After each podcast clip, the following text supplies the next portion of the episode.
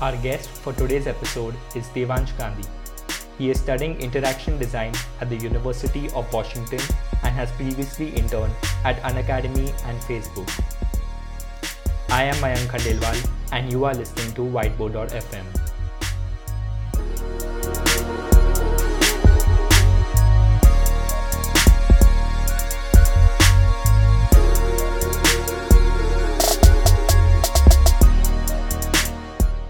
Devansh, what's up?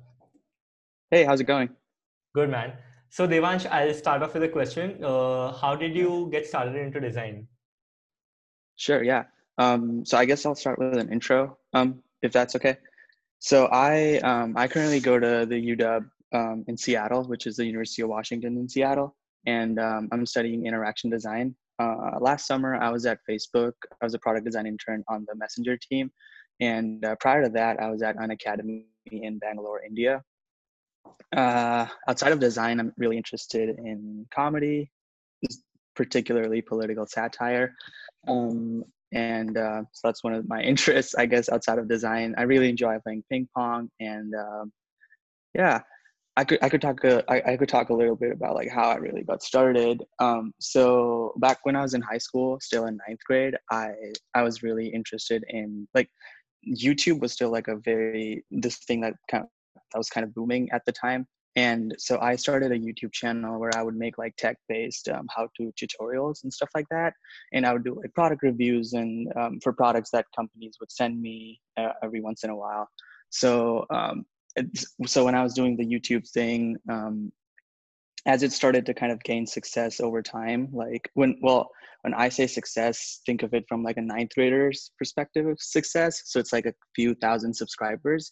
Yeah. Um, so when that would kind of gain success over time, um, I wanted to kind of pursue this thing full time. But back in the day, I didn't really know like how to go about it because I would, in my head, I was thinking like I would kind of reach the saturation point where I would just not know what videos I should make but um, uh, as I was, because as I was thinking about that, something still kind of kept me really like glued to that um, process of making videos, and so I realized like at like I sure I did enjoy making the videos, but what, at the core, what I really enjoyed was kind of like the process that went into making that. Um, so I so in that regard, I realized um, what I really was intrinsically motivated about was putting stuff out there so through that process of making videos because um, you know like you're doing this podcast you're gonna have like a banner you're gonna have like a thumbnail stuff like that.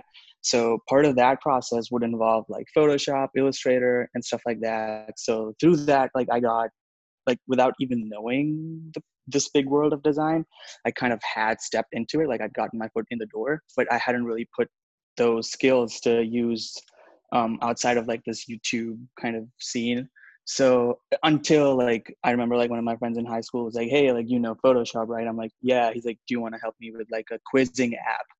So um and i was like i have only used photoshop for like thumbnails and stuff like that but i would i would love to do that. So i think that was kind of when i made that you know transition from going from to transition from going from someone that was like a traditional I guess graphic designer to someone that kind of understood what the human centered design process was all about um, you know like understanding what it meant to design for like a specific okay like i personally hate the words like user and problem stuff like that because like i feel like designers do way more than that but I think that's when I made that transition.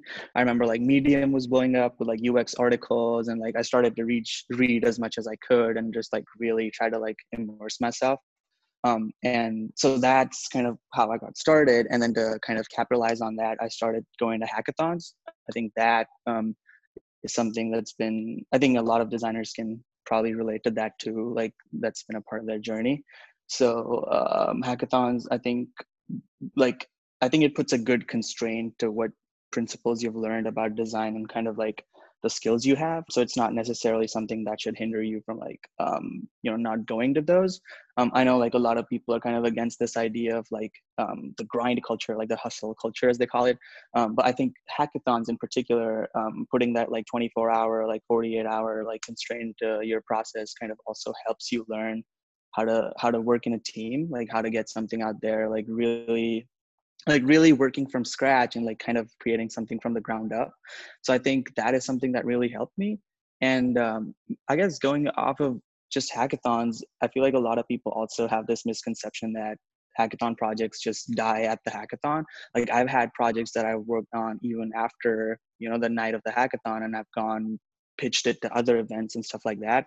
So you don't know until like you really immerse yourself like what you're working on and like that might just end up on your portfolio so um, i think that like going for hackathons is something something that really helped me kind of also learn um, how to how to work with like people that are non-designers too. Like in the real world you're going to work with en- like engineers. Like there's going to be a lot of stakeholders. So i think that's a that's a great starting point to you know really kickstart um, if you're really if you really want to like get started with um, product design or like ui ux stuff. Yeah. That's great stuff man so what was yeah. your first uh, project like what it was and how did you go about it yeah so i guess my first real job like per se um, was at Unacademy, which was which was summer of freshman year. Um, so that kind of has an interesting story to it. I don't know if you uh, if you heard about that from Abhinav, but so when I was so when I was still a freshman in college, um, that's that's the that when I was a first year in college, um, I was looking for internships, and um, I was really I was I mean this is something I was always interested in, but at the time I really wanted to work for like an ed tech startup or like an ed tech company because um, I was kind of motivated by this idea of like giving back. Because I mean, I know like I I know I talked about like how I got started with like YouTube and stuff, but really at the core, what I was doing was also like, if you look it up, like okay, it's not there, like I took it down, but um, if you look my stuff up, uh, the how-to tutorials that I worked on were mostly like, hey, like how do you do this on Photoshop? How do you how do you solve this on like an iOS device, like stuff like that. So I was always kind of interested in that ed, ed tech space of things. Um, so I um, I knew about Unacademy. I knew there's a lot of learners, especially like the Indian market there. Um, I'd always I'd I'd used it myself briefly when I was still in high school, um, and I'd use stuff like Team Treehouse. I'd stuff I'd, I'd use stuff like Khan Academy, stuff like that. So I was always interested in that. Um, and so this one this one day i'm like okay i guess this also kind of has to do about like how i approach like applying for jobs like I didn't necessarily go to like a portal apply for jobs back then, and I kind of wanted to take this route where you know I'd, I'd maybe cold email people, like tweet to them. So um, I, remember this one day. I'm like, okay, let's try to look up who like. Well, I knew who was the founder of Unacademy, so i because i would follow because he is like really active on twitter and he's like super transparent with like what goes on there like he talks about the numbers and like uh, even like profits they're making like i think it, I, I was like really I thought that was really cool. So um, this one day I'm like, okay, let's tweet. So Gaurav, right, founder of Unacademy. So I'm like, okay, I sh- maybe I'll tweet to him. I'll be like, hey, if there's like any positions for people to, or like designers to work at Unacademy, which is not necessarily like a full time thing, but like an internship, I would, um, I would love to know more about that. And I'm like, he's like, he's like this popular guy on Twitter. Like I'm not expecting a response from him. So I'm like, but you know what? Like I'll shoot or shoot. Like I'll shoot my shot. so, right. So I'm like, um, so I just, um, I literally just what I said. Like that's that's what I wrote. I'm like, hey, this is Devansh. I go to, I'm, I study interaction design at the University of Washington in Seattle, and um, I wanna, I wanna, I wanna know if there's like opportunities for uh, product design interns at Unacademy at the rate Gaurav Munjal Shoot, fired it up, sent it off and i'm like okay if look we'll see. Like, I'm not really expecting anything out of this, but we'll see. So I, I did that on my computer. I closed the screen and I'm just going about my day as usual. And then, so my watch like buzzed and I'm like, so he responded to that tweet and it was so fast. Like, it was, I closed the screen and it's like Gaurav Munjal like replied, responded to your tweet. I'm like, oh, I'm like, damn, that's real. Like, I gotta fire my computer up again and like respond to that because I wasn't really expecting it, right? So he's like, oh yeah, um, he so he was like straight up about it like i there's some tweets that had so much information about this whole exchange that i had to take down eventually but i can like talk about it right now. So he's like yeah um so why like he just he just goes like why are you interested in Unacademy? Like why why Unacademy? So i explained him the same thing about like my interest of like videos giving back education space stuff like that um, so he's like, okay, um, do you have any works to show? Like, okay, all this is going on at on like a Twitter public thread. Everyone can read it. So i'm basically being interviewed on a on a public forum essentially. So he's like hey do you have any work examples to show? And at the time my portfolio was basically like a pdf on my website. Like if you would go to hey see devansh's work it would fire up a pdf and that's not the best way to show your work but i'm like yeah so this is this is some of the work i've done. Here's the link to my resume.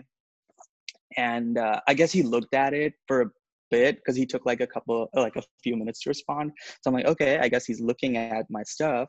And uh, and then he goes uh, so so okay he i think look i don't know like Gaurav, if you're listening to this like don't like don't come at me but i thought like he he i think i think initially he thought i was kind of not serious about this like he thought i was just like kind of bombarding all the tech ceos and stuff like that in india. So he's like hey so how many ceos have you tweeted at? I'm like not like and i was honest about it like none of like he was the first person i tweeted because i was super interested in that. And i'm like none no one like you're the first person. So he's like okay cool. Next thing he says he's like okay how like what's the stipend you're expecting? And i'm like wait how did like i basically went from not having not even knowing what the heck i'm doing to to telling him the money i'm expecting to work at Unacademy. And and he was so fast with his response like with his responses that i didn't even know like how to like what how do you even negotiate? Like what do you say? So i'm talking to all my designer friends. I'm like yo dude like what should i expect? And like should i low like what what goes on? So i give him like uh, i i give him like a really weird answer. I'm like look i really care about the work not as much about what you pay me for that. And then he says okay let's start at redacted. Like he proposes like a like a figure there. And in my head i'm like what is going on? Like literally like i'm look i'm not popular on twitter or anything like that but people can literally see this. And he is popular. Like stuff that he responds to is going to show up on their feed. So people basically know what's going on. They know what the amount of money i'm making but you know what like at that point i'll just take it. So i'm like okay yeah that sounds good. And then next thing you know he's like okay wait for an email for from the hr um, at Unacademy and we'll take it from there. And i'm like all right. Like i basically landed an internship in this within the span of like less than 20 minutes on like a twitter thread so that's that's kind of like the story for my first job but uh that that's how i got there. Yeah. Um uh and then it was like this traditional like internship. I was there for about like 10 weeks. My my mentor um, at Unacademy was abhinav who's also co-host with, for this podcast i believe. Um and uh, I, I worked on like I, worked on two projects for those 10 weeks and uh, i was mostly responsible for uh, visual design stuff and um, prototyping for the most part because it was like a product design internship. Um, i spent um, yeah like i think i've said this like three times but yeah i spent like 10 weeks in bangalore. It was my first time like living there working there. So yeah that's uh, that's kind of how i got around my first like real job or internship um, and then the summer after i was at facebook which was this past summer so yeah that's that's kind of what it's been that's really great man your stories that's yeah that's something that's quite unexpected and that yeah it's just spontaneity that goes on and it yeah. all goes out. it's all for the better so yeah, so i i guess the only takeaway i would have for people from that is to shoot your shot, like regardless of what the context is. Like, shoot. go for it. Go yeah. for it. Yeah. Yeah. So, can you uh, tell us more about your project at Unacademy? Like, uh, what it like, it, what it was, and how did you go about it? Sure. Yeah. So, um, so the first, so the first project that I worked on at Unacademy was about um, the polls, um, or as they call like the multiple choice questions on the feed. Um, so I remember when I joined Unacademy, they so you know how like Unacademy has like an educator app and a learner app. Cool, yeah. So um, this like this was the this was the core project that I worked on at Unacademy, and uh, so like I said, they had um, well they have um, a educator app and then a learner app, and both of those share like a common news feed or feed, much like Facebook's news feed. So think of it like just something that's between the learners and the educators to be able to like share content and like post questions and stuff like that so um that was kind of my setup there. But st- so when I joined Unacademy, this so you can see like this was kind of the educator profile. You can see we saw we were seeing like this trend of to so because it's like a learner and educator relationship, it kind of to to really foster that they learn um, educators would regularly post like these questions to keep like learners engaged so like you can see kind of this example on my portfolio here. Um, Gar, like I just took this as an example for the sake of this piece, but um, you can see he's been posting a question and there's like people that are responding to that. Um, so th- so while the educators were doing this, it, this was something that kind of attracted like a lot of traction like people would really engage with questions they would post and especially for like the indian curriculum like you know how a lot of the entrance exams have like multiple choice questions as they abbreviate for like MCQs.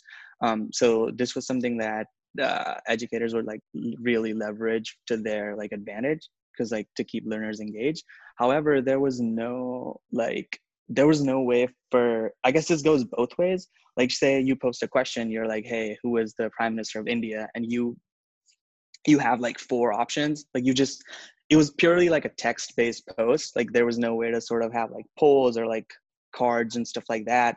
Um, and then learners would just comment on the post be like hey this is my answer. So they would be able to interact with it but not to the extent where they would know hey did i get this right? Or like hey did i if i did get it right like how how did i how did that compare against like other people who answered the same question? Or like if i got it wrong what's the right answer um, and the only way for them to like know what the right answer was and to wait for the educator to kind of post it on the comments and be like hey this is the answer so they would have to kind of go back to that. So it, was it was something that had a lot of people using it but it, we hadn't i guess we we didn't really kind of get around leveraging what is more that we can do to make it better. So that's kind of like the context for my um, for my uh, project at Unacademy. And so before we kind of dived into like what we wanted to be, we kind of stepped back and kind of decided some of the goals that we wanted to accomplish with uh, with what we're trying to go for. So like I can I guess I can read these. So um, some of the some of the things that we wanted to focus on, were some of the things that we wanted to focus on, were creating interactive polls um, educators to be able to create a series of multiple questions and uh, the learners to be able to get immediate feedback if it was right or wrong. Um, also have like this tally of like right correctness score in the real time and how, for learners to know how they performed against other students, like I said before. So given all of those, we kind of had this how might we statement where it was like, um, where so I can read it out. It goes, how might we make this question answer experience more fluid and reduce friction in that process? So that was kind of the thing that we would um, try to map back to when uh, we started working on it. So i was responsible for kind of like the visual side of things and um, i started off with like an initial analysis and conversations with the design teams and kind of sketched out um, some of the lo-fi um, wireframes for that. So those are like here. And then there was like a lot of back and forth between me abhinav and like prithvi who's also on the team predominantly like me working with um, them before like kind of going to the Eng team. Uh, and then once I kind of had the green light from uh, I guess senior designers there, we started working on um, the high fidelity mockups on Figma. Um, I guess I could pull that up too. So that so kind of going into like different kinds of flows. So right here is kind of like the creation flow from um, from the educator side, the answering flow from the learner side, so how they answer the questions and kind of like how they get the feedback. Um, this just says ignore flow, so I guess we'll ignore that.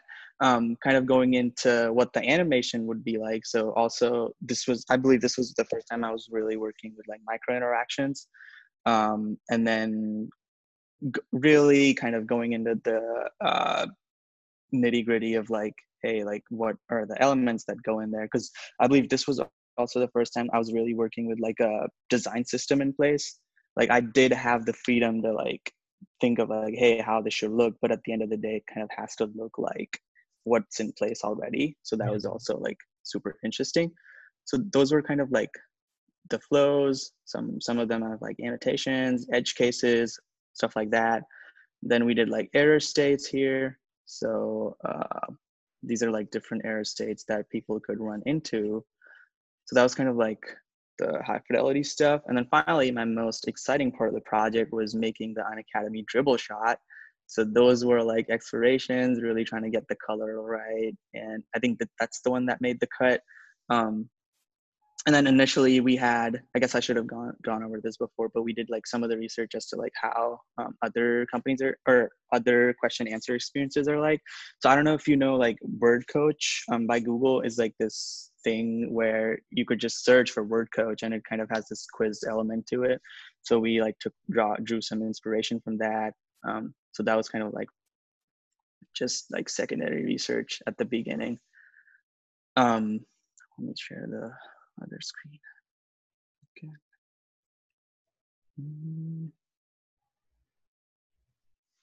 Yeah, so I basically have those same screenshots from my Figma file um, on my portfolio too, because yeah. I think I think that's a great way to kind of show process, show that you know like I did a bunch of explorations and I did like a lot of flows and not necessarily like you know this like not every iteration is going to make the cut but at the same time it's like important to show like you you know like you didn't have this just one idea and like now you're pursuing it so i think it's it's a good way to show like hey this is all the work i did but at this but then this is what made the cut because i think that was that is what mapped back to like our um, how might we statement statement uh, in the beginning.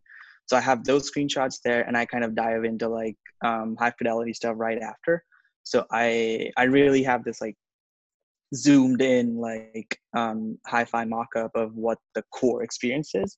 So uh, i think another thing here is like like th- so you saw in the figma file there's a lot of screens there but you don't necessarily have to i guess put all of them. Like i really focused on what the core experience here was. Um, so i think the first state here is the the, the screen you land on as soon as you select that you want to make a question and then what it's like to add options to it and then add more questions to like the same carousel series.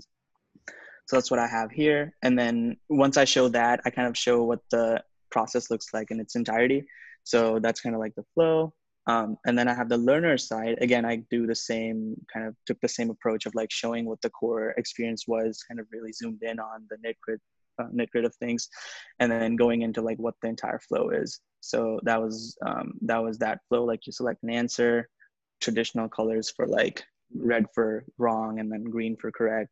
Um, so showing that flow there and what it looks like if you got it wrong, what it looks like if you got it right.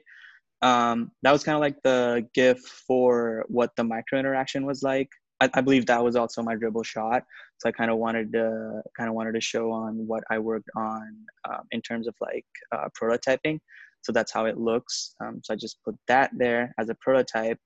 And finally, I talk about what the impact was um, for when the project got shipped out. Um, so this was something that I only was able to update when it was really rolled out. But I think this um, having numbers on your like like especially if it's like an internship and it's something that you rolled out like having numbers to support that really kind of like solidifies your approach to like your process and kind of shows like hey like you did this thing but what did it really do out in the real world so um i think this is something uh that has helped me during my interviews as well so i kind of just explicitly have all these numbers that um, uh, I I was able to get from like the team when this was rolled out.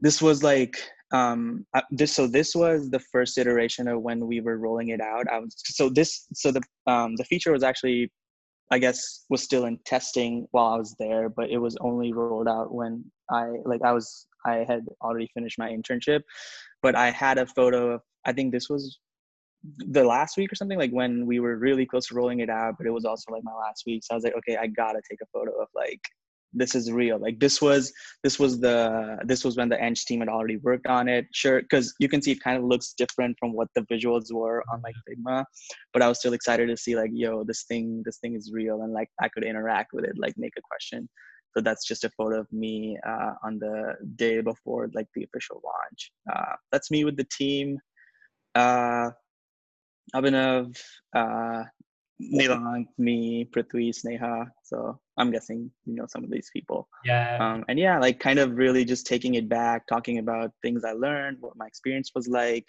and uh, what it was like to work on that project. Yeah. That's great, man. Good stuff. Yeah.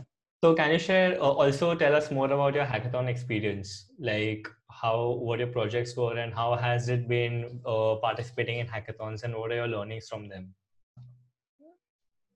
Okay, so this is a project that I worked on, I believe, in 2017 summer. Um, this was spectacle. I worked on it at um, Angel Hack in uh, New Delhi, and this this ended up winning the grand prize at the hackathon. And my role in the team was, again, like predominantly the uh, the user interface, all of the flows, kind of like animations and visuals and stuff like that. So I guess I can talk about what. So um, also the team, it was three people: me, my friend Abhishek, and my friend Rohan. And this went on like a traditional hackathon for like 24 hours, just um, like overnight.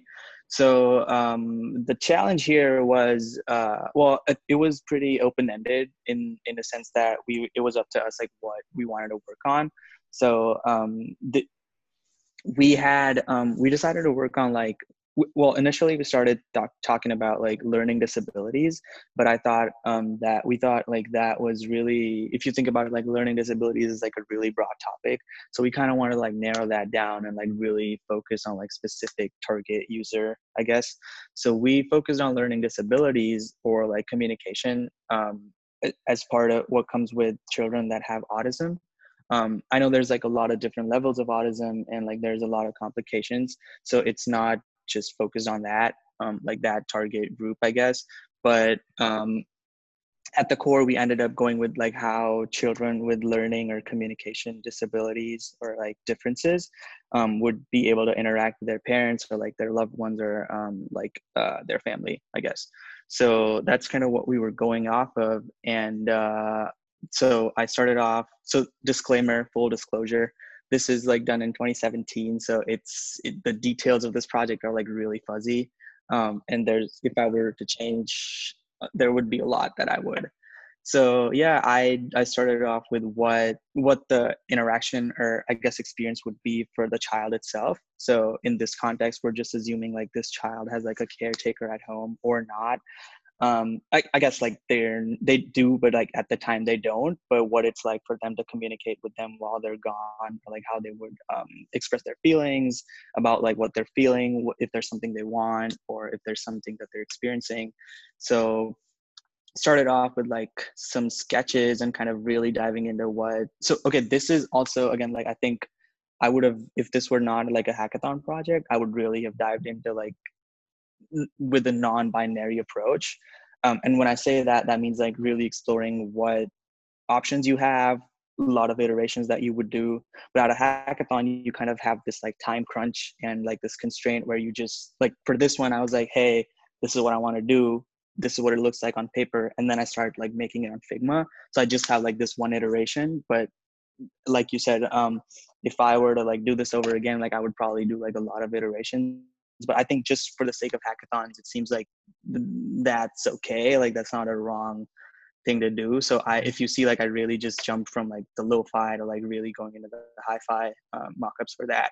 So i kind of mocked up what it would look like for the child here. Uh, this kind of system asks them how they slept if they would like to contact their parents like their mom or their dad um, and then it kind of really so we as part of like the eng team like i was working with two developers they were like crazy like they like crazy in the good way like they they really knew what they were doing. So we also implemented this thing where the system could have like facial recognition stuff so it could really kind of tell if the person was like sad or like angry or like they're just feeling groggy or whatever.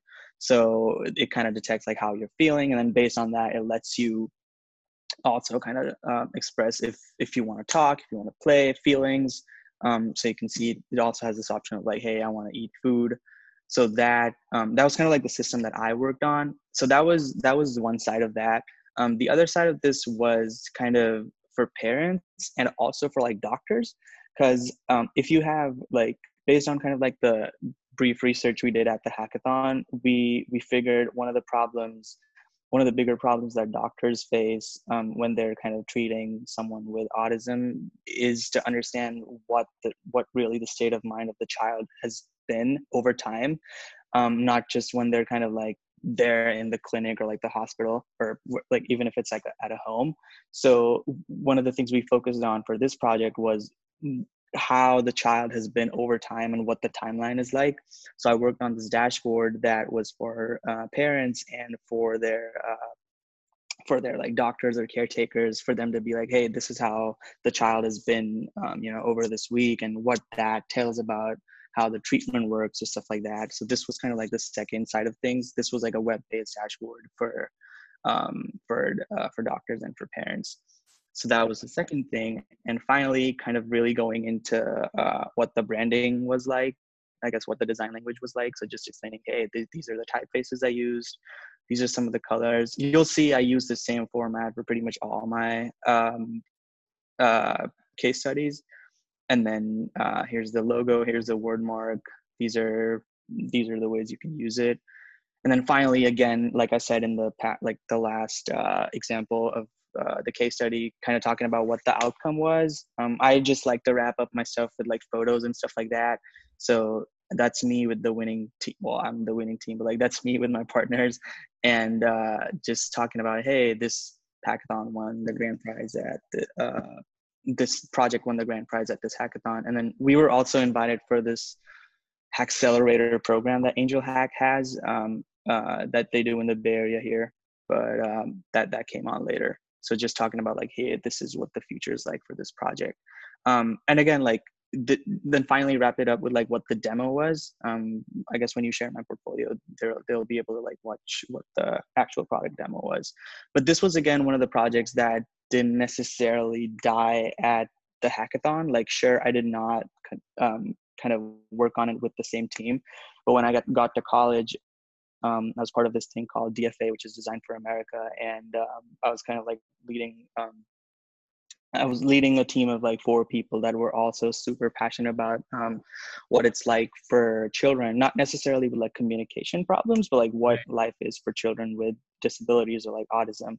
So um, I remember we talked about like what are some of the challenges they face, and I ended up working on this like backpack thing um, for for kids um, that would help them feel like secure and like kind of hugged i guess because it was like a weighted backpack so that was that was a project I worked on completely different from like this one, but I guess the idea or like thing really stems from my like motivation to work on this initial project.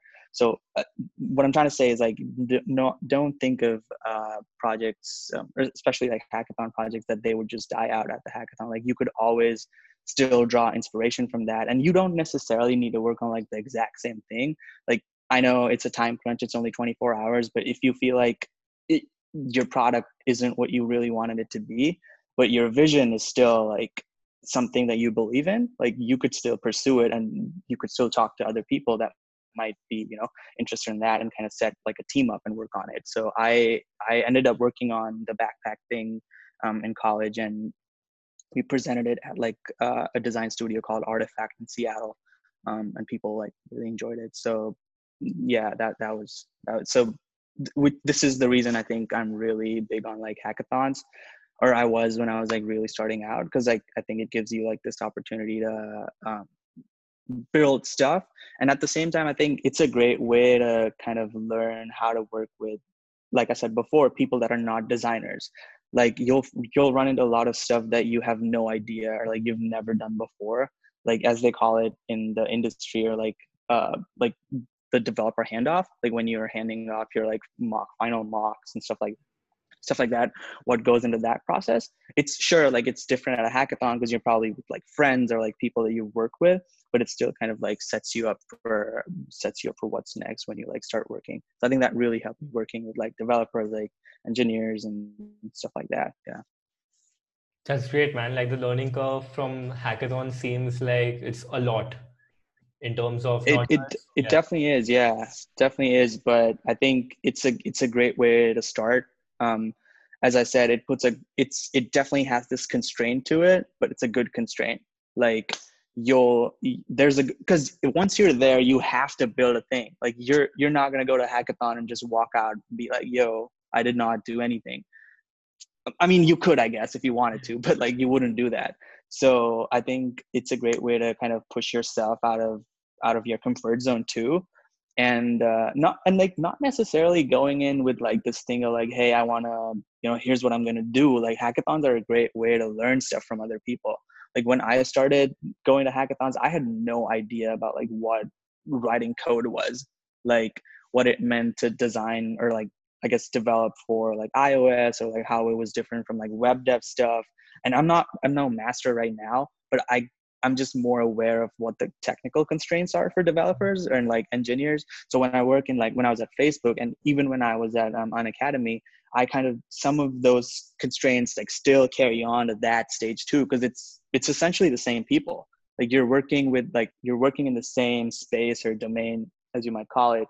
So it, it's it's not just that you're going to learn how to work with them, but you're also going to understand what their shortcomings are, what you know like what um, how can you like prevent like edge cases and like stuff like that. So it, i think it's uh, it's a great way it's a great segue to going from just hackathons to like actually working in the in the industry or like whatever level you're at. Could be a startup could be a big tech company. It, you're essentially working with um, the same kind of people. Yeah. Nice so Devansh, uh, also can you explain more about your thought process of how you created your portfolio? Like right now you explain, right? Like every portfolio of yours has images yeah. in the end and it focuses more in the end towards what the impact was. And it yeah. so you're when you're starting off, you're starting off with the problem statement and with the backstory. So can you explain more on what how you created your portfolio?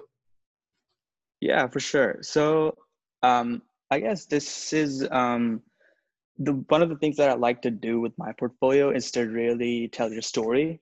Um, this is something I this is something I learned from my recruiter at Facebook actually, because um, like I said before, even when I tweeted Gaurav when I was trying to work at Unacademy, my portfolio was essentially like this one page where it it had this like call to action that said um, check out my work and you would expect it to like scroll down and show you my work.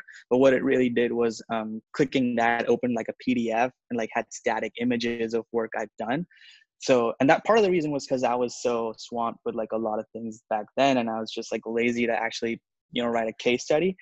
Um, but that is something really crucial if you're trying to like really get out there and put your work out you need to you need to have uh, you need to have a portfolio that really tells your story your story and also like what what the story of every project was because uh, everything is going to have like a very different context background. So my approach to that was really i guess all of my um, all of my um, projects here kind of follow that same sort of format.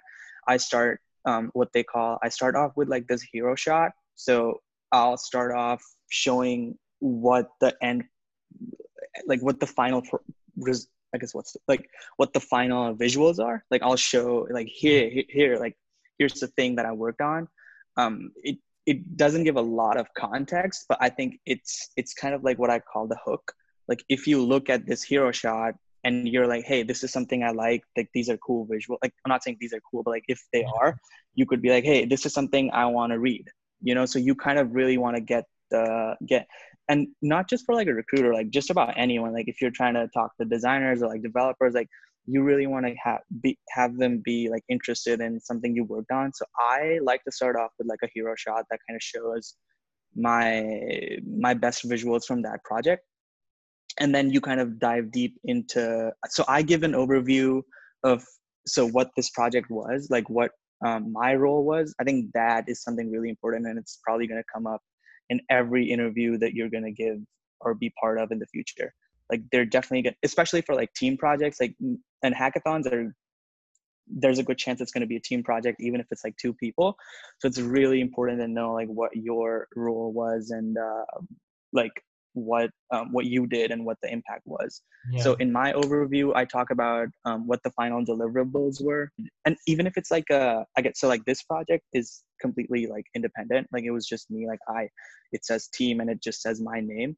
So even then, I think it's good to kind of have this overview of telling like, hey, this is the stuff I, because I think it sets the stage up. It it it it kind of gives this um, idea of like, hey, this is what I'm going to be reading now so i talk about that and then i kind of give a context. I think it's good to give a timeline of what you worked on because like at the end of the day people or like recruiters or like designers pms looking at your portfolio they know what goes into projects.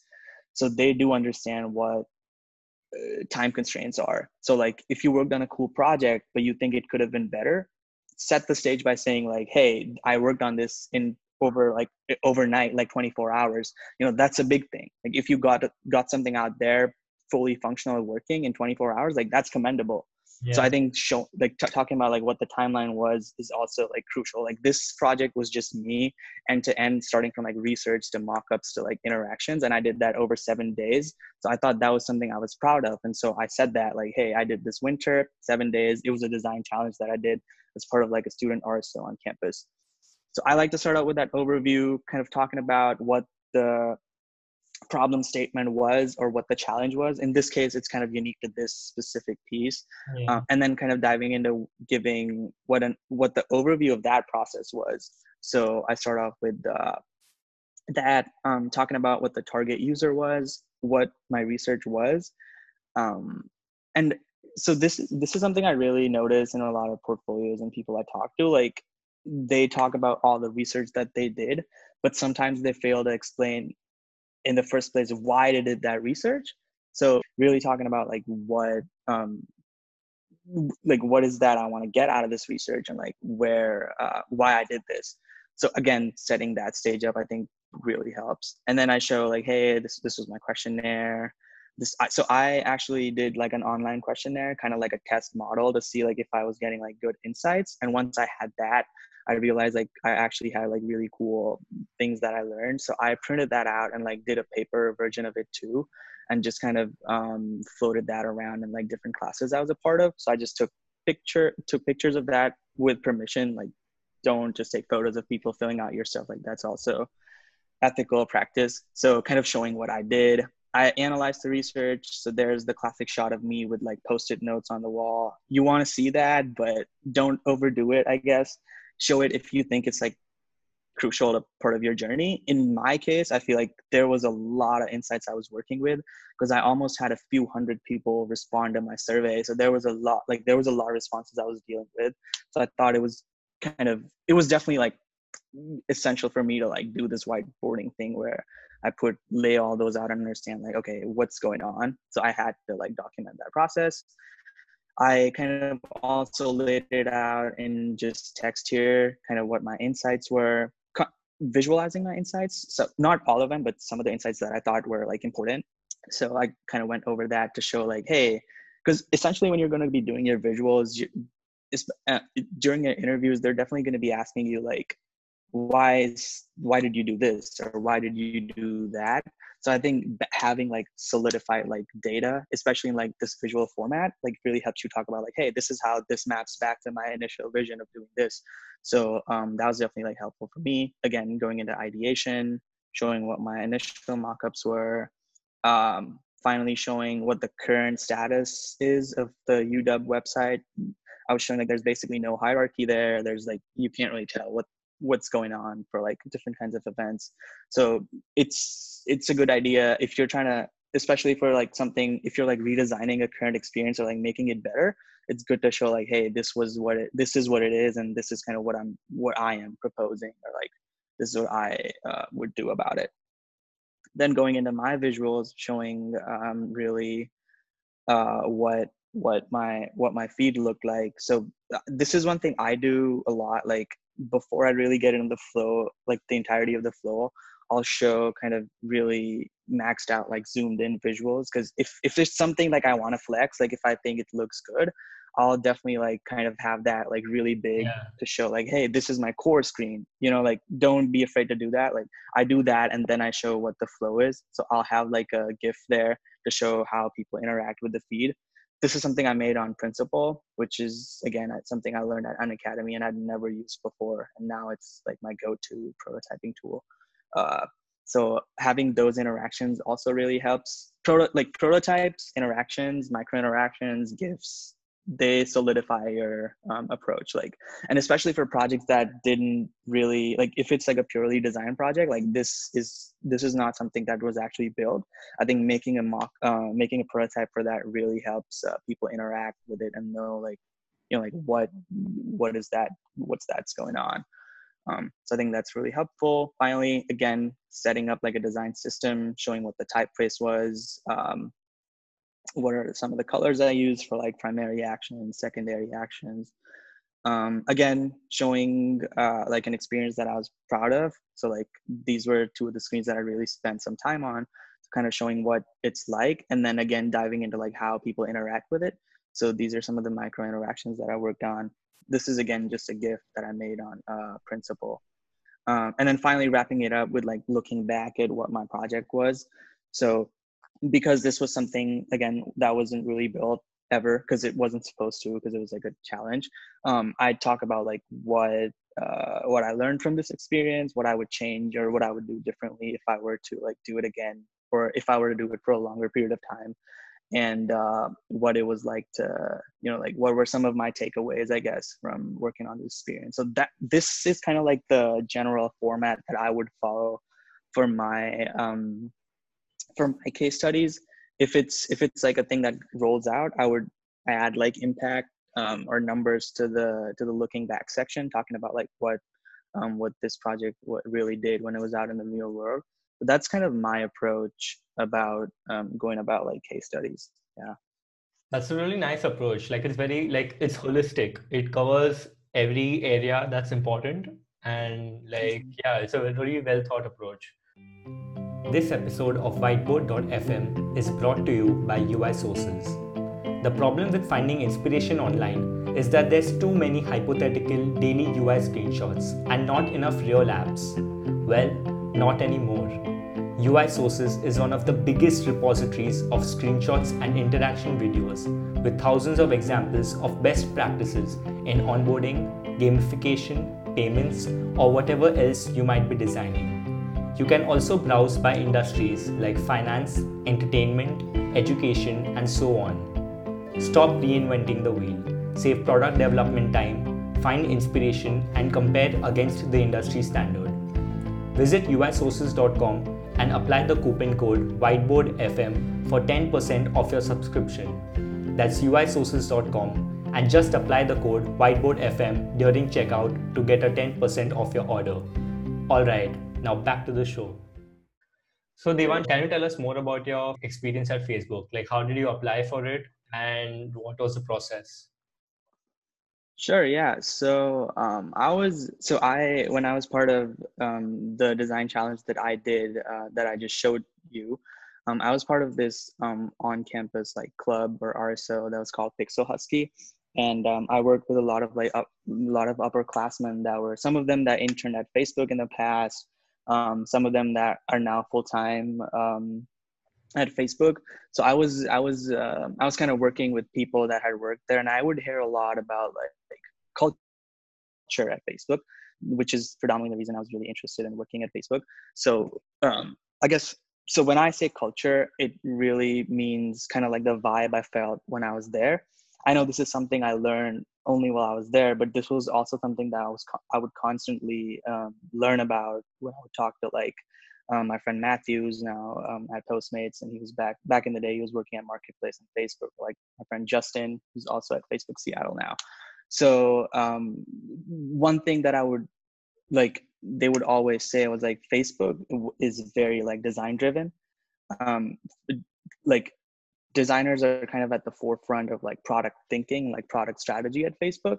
Um, and I think that speaks a lot about their culture because like traditionally I'd only worked with you know like designers that worked with or like places that worked at um, outside of like Facebook Unacademy, I guess, where the traditional design process was hey like this is something we want to build go make those mock-ups and at facebook it was like hey the designers kind of choose what to work on and like wh- okay what are we building here? Like what is that we want to build? So designers are really part of at the forefront of like that product strategy process like the product process i guess. So th- this is something like my as i said like matthew and justin would always talk about. Um, so uh, and it, it's again it speaks about the culture there. Like everyone's super like I, remember the first day the first time i walked into office like i really felt like the energy like the excitement enthusiasm i saw and everyone like genuinely believes in this like company mission. Um, and and so that kind of presents like this opportunity to like develop your skills and pursue your passion.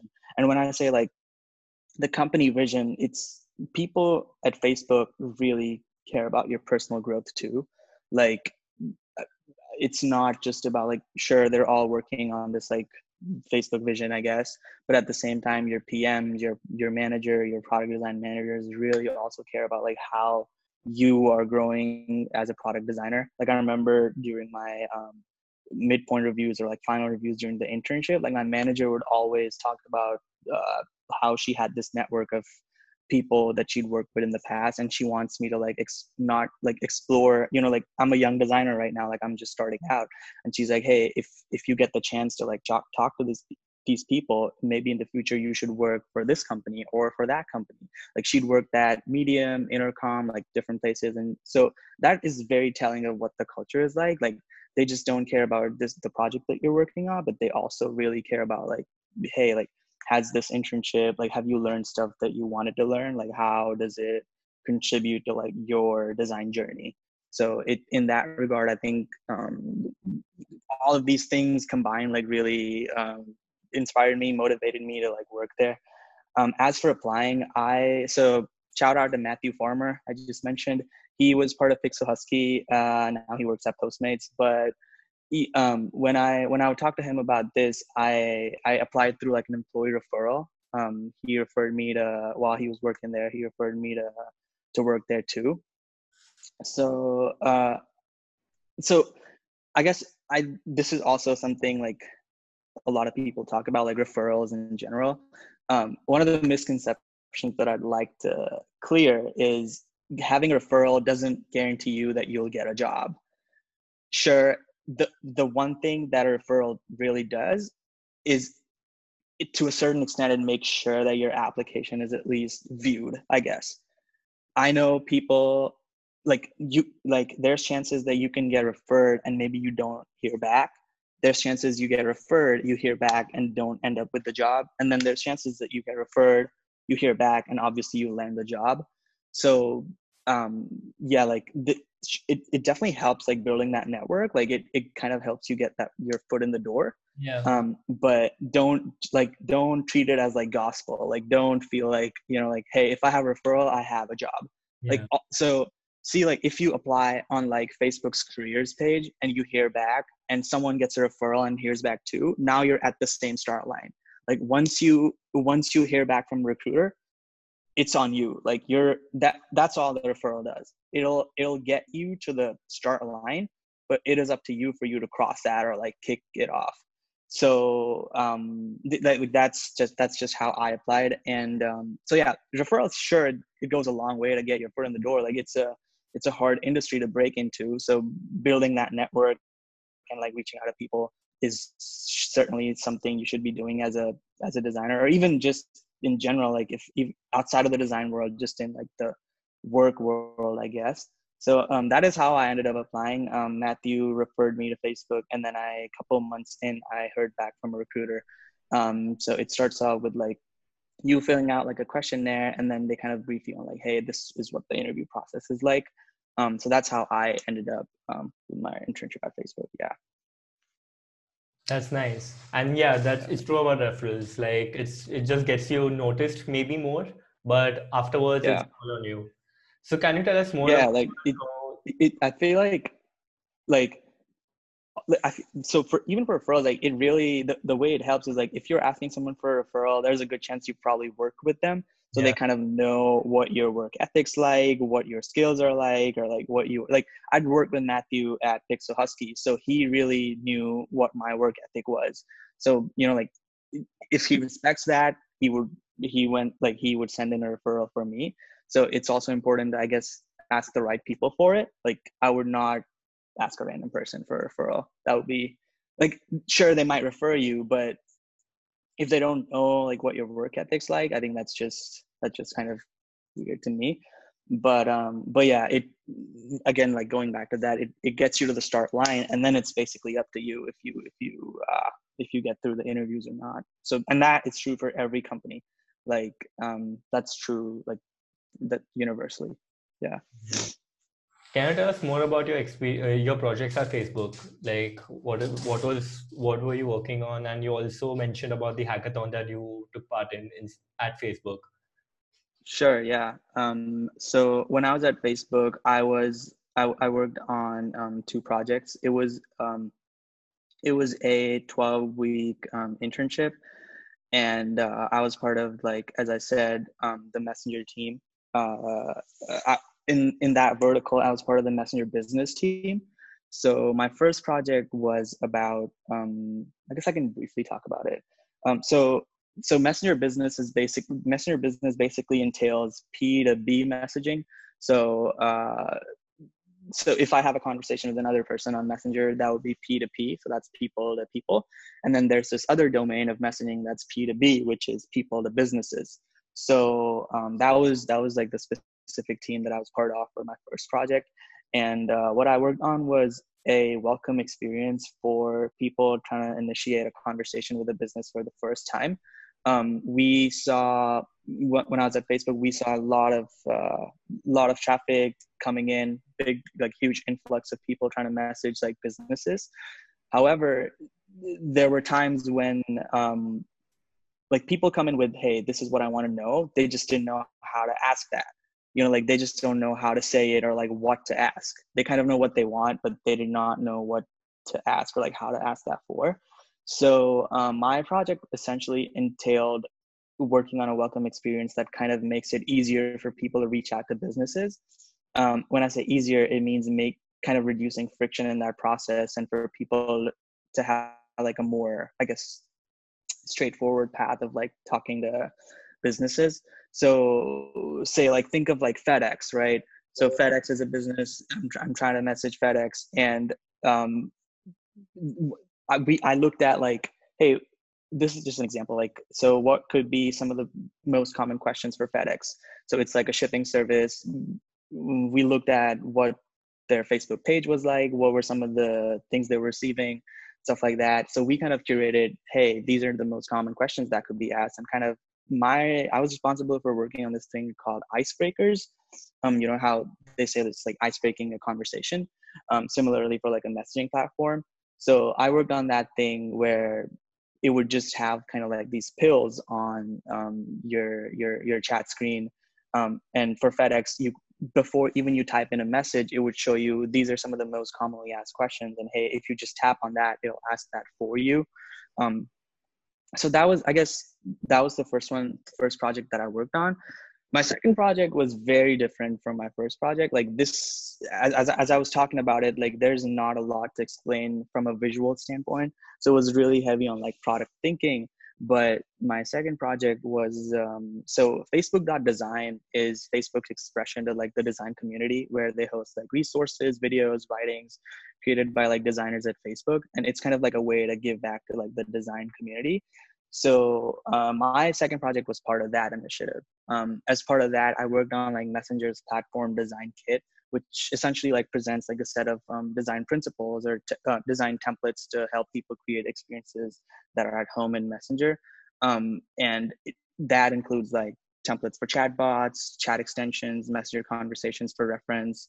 So it was it was like a very systems level thing, and this was purely visual so in that regard this project was very different from uh, my first project. Like i was essentially working on a design system within an existing design system. So it was like a lot of like vector like pure like pixel pushing for hours. Um, and when you're working on a design system within a design system that's like really meta. So it's it can get it can get crazy but i think it was it was it was fun. It hasn't rolled out yet. It would um, there's a lot of other resources on facebook.design like mockups um, other templates that facebook provides for like designers and like developers around the world. But the kit that i worked on it seems like it's going to roll out soon but yeah those those are the two those are the two projects that i worked on over the span of 12 weeks. Yeah. Yeah that's really intense stuff man. So tell us more about the hackathon as well that you were sure yeah um i was i was not like i was not part of the hackathon but while i was still at facebook i saw a lot of um, designers on my team go for like internal hackathons um so i can talk a little bit about like how those are like or what how like what goes down what goes down there. So Facebook has um I think I might be wrong, like don't quote me on this, but I think we have weekly hackathons, at least when I was there, or like bi-weekly. They would have hackathons internally where you could you could like team up with people that you want to work with on an idea that you kind of want to pursue.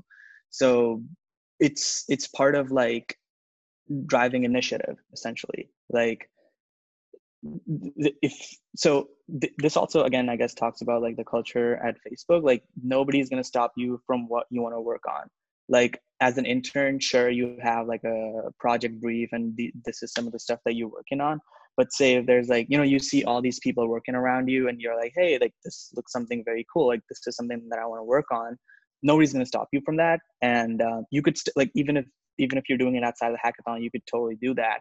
But again, the hackathon puts a good constraint, and uh, the internal hackathon, you could just kind of team up with devs and engineers and be like, hey, this is an idea I want to work on, and go in for that. And fun fact, like so, a lot of the cool features on Facebook were actually born at the hackathon itself.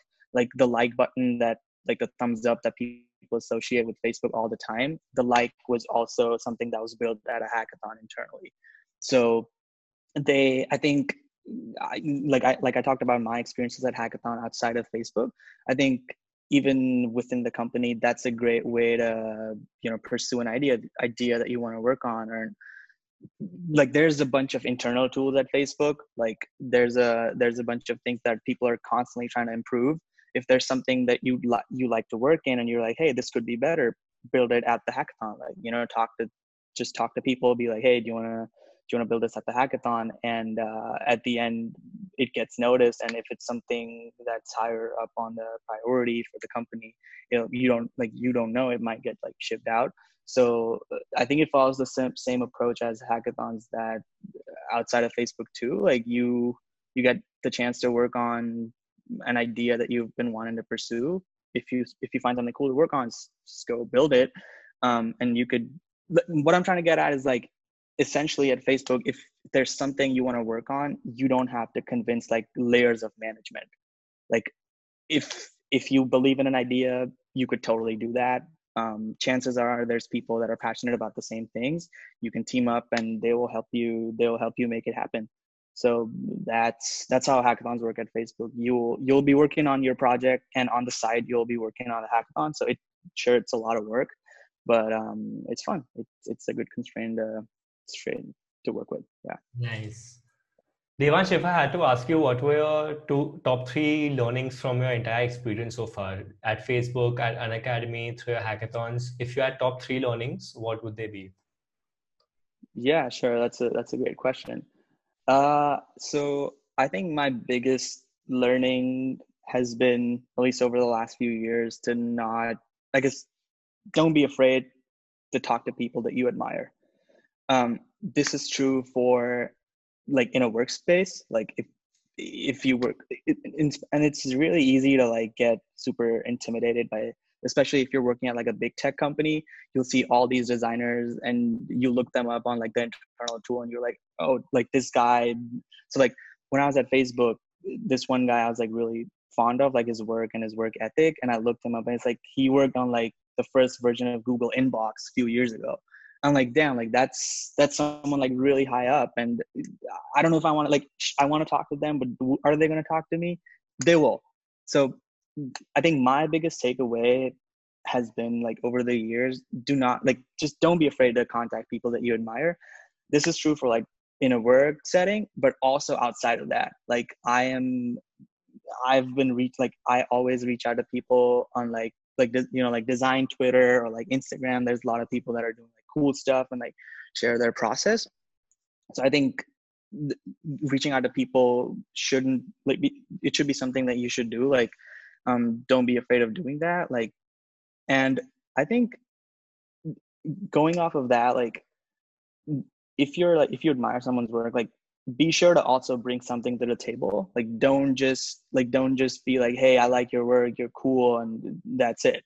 Like if if you think there's someone that you could learn from like kind of have kind of have your questions ready i guess. That's that's one way to say it. Like if if people if you want to talk to people like make sure to make the best of your time and like be respectful of their time too. So my my biggest thing is to reach out to people. Again going back to like the shooting your shot thing like that's how i landed my first internship right? Like who would have thought like Gaurav would respond to me on like Twitter, that too like on a public tweet, not even like a DM. So essentially people you like, if you like their work, if you admire them. I, I know I said like be prepared with like questions and stuff. That's not true. Like if that's not true if it's some someone you just admire. Like if you like their work, let them know. Like people have like pseudo mentors, you know, like people that you've never met, but their work like really inspires you. I think that's my that's my one thing. Uh, and i guess this is more specific to like internships and like work but um, one takeaway i had from facebook and also from Unacademy is to sort of have a game plan. Like uh, not super explicit i guess. Like it doesn't have to be very like hey today i'm to do this tomorrow i'm to do that. But in general like like i had a document of goals that i had for the summer. So i don't think like I talked about my two project projects at Facebook. Um, one of them was purely like visual, like highly visual in nature, and then the other one was like super like intricate, like product level thinking, like design system level thinking. Um, and that is something I wanted to do. Like I wanted to have that contrast. I wanted to get a taste of like what it is to work on like different kind of mediums. So um, and I don't think it would have aligned so well with my interests had I not informed my manager about that at the start of my internship. So I guess having like a game plan, um, and I know game plan is kind of like this strong some sort of a strategy, a strategy. But yeah, like yeah, what you want and what you want to work on. Yeah, like or not even like that, but I guess more so like here are some skills that I want to learn. Like if you want to get at prototyping, say that. Like, you know, if you want to get at visual design skills, say that. Like I still I still want to really work on honing my personal craft, like my own craft for visual skills. So that is something I constantly tell people when I when I take on a project. I'm like, hey, this is something I'm trying to get out of that. So it's always good to kind of have that at the back of your head and initially like try to communicate that with people that you're working working with. So I think had I not informed my manager about that, it wouldn't have aligned so well. So I guess my second would be to just just know like hey these are some things yeah. i want to learn and get out of that experience but then uh, when i say that at the same time it's also okay to not be doing that like n- not knowing what you're doing is perfectly fine like still trying to live day by day that's okay too like you you can figure out as you go like you know like there's a lot of things that you're going to learn only when you're there in the moment. So it's but it, it's i think it's good to just have like hey like this, these are some things i want to learn on. This is my kind of goal um, for the next few months. Like you don't have to be like oh this is specific date like march 22nd i need to get be a master at prototyping. Like not like that but like yo like this summer i want to really get better at 3d modeling. Could be anything. So i think my second thing has to be setting goals for yourself. Could be outside of work at work. Um, and then finally this i guess i just touched upon that like when i talked about like the hackathon thing to be to like really drive initiative. Like people like people are always admiring other people that really want to take uh, work on. So like don't be afraid of like starting starting something that you're like really proud of and like like really be respecting of like other disciplines too. Like so what when i say other disciplines this is something like um, i learned only when i got to college. Um, there's a lot of different fields in design and i did not realize that until i got to design school. You know like i interacted with photographers people that would dabble in like industrial design ar vr and like whatnot. And those are like completely different domains for me and like that is something completely new. Like you can like I like I'm a product designer. Like I'm I focus mostly on like UX and like stuff like that. Sure, like that's cool for me. Like that's something I'd like to do. But at the same time, like really when I immerse myself into this like about like all these different fields of design that I'd never worked with or like people that I'd never worked with. Like you can read as many UX articles as you want, but at the end of the day, they're probably going to be saying kind of like the same thing. But being being able to interact with people that work with other dis- disciplines and kind of being respecting of the work they do kind of gives you this like whole new dimension or like lens to look at like look through design. So when i say that i'm i'm just trying to get at like you know like pick up a camera like go out do photography if you want to do that like go to a wood shop try to do like laser cutting like 3d printing stuff. I feel like and you don't have to do it from the perspective of like hey this is something i want to like you know like this is this is not this is the design i do now. Like you can still be like a product designers but product designer but at the same time kind of trying to really immerse yourself in other disciplines gives you like this whole new dimension of things and be respectful of i guess like a more holistic idea of like what other designers do too. Because when you're going to be out in the real world working there's people from all around from different backgrounds from cultures and stuff like that.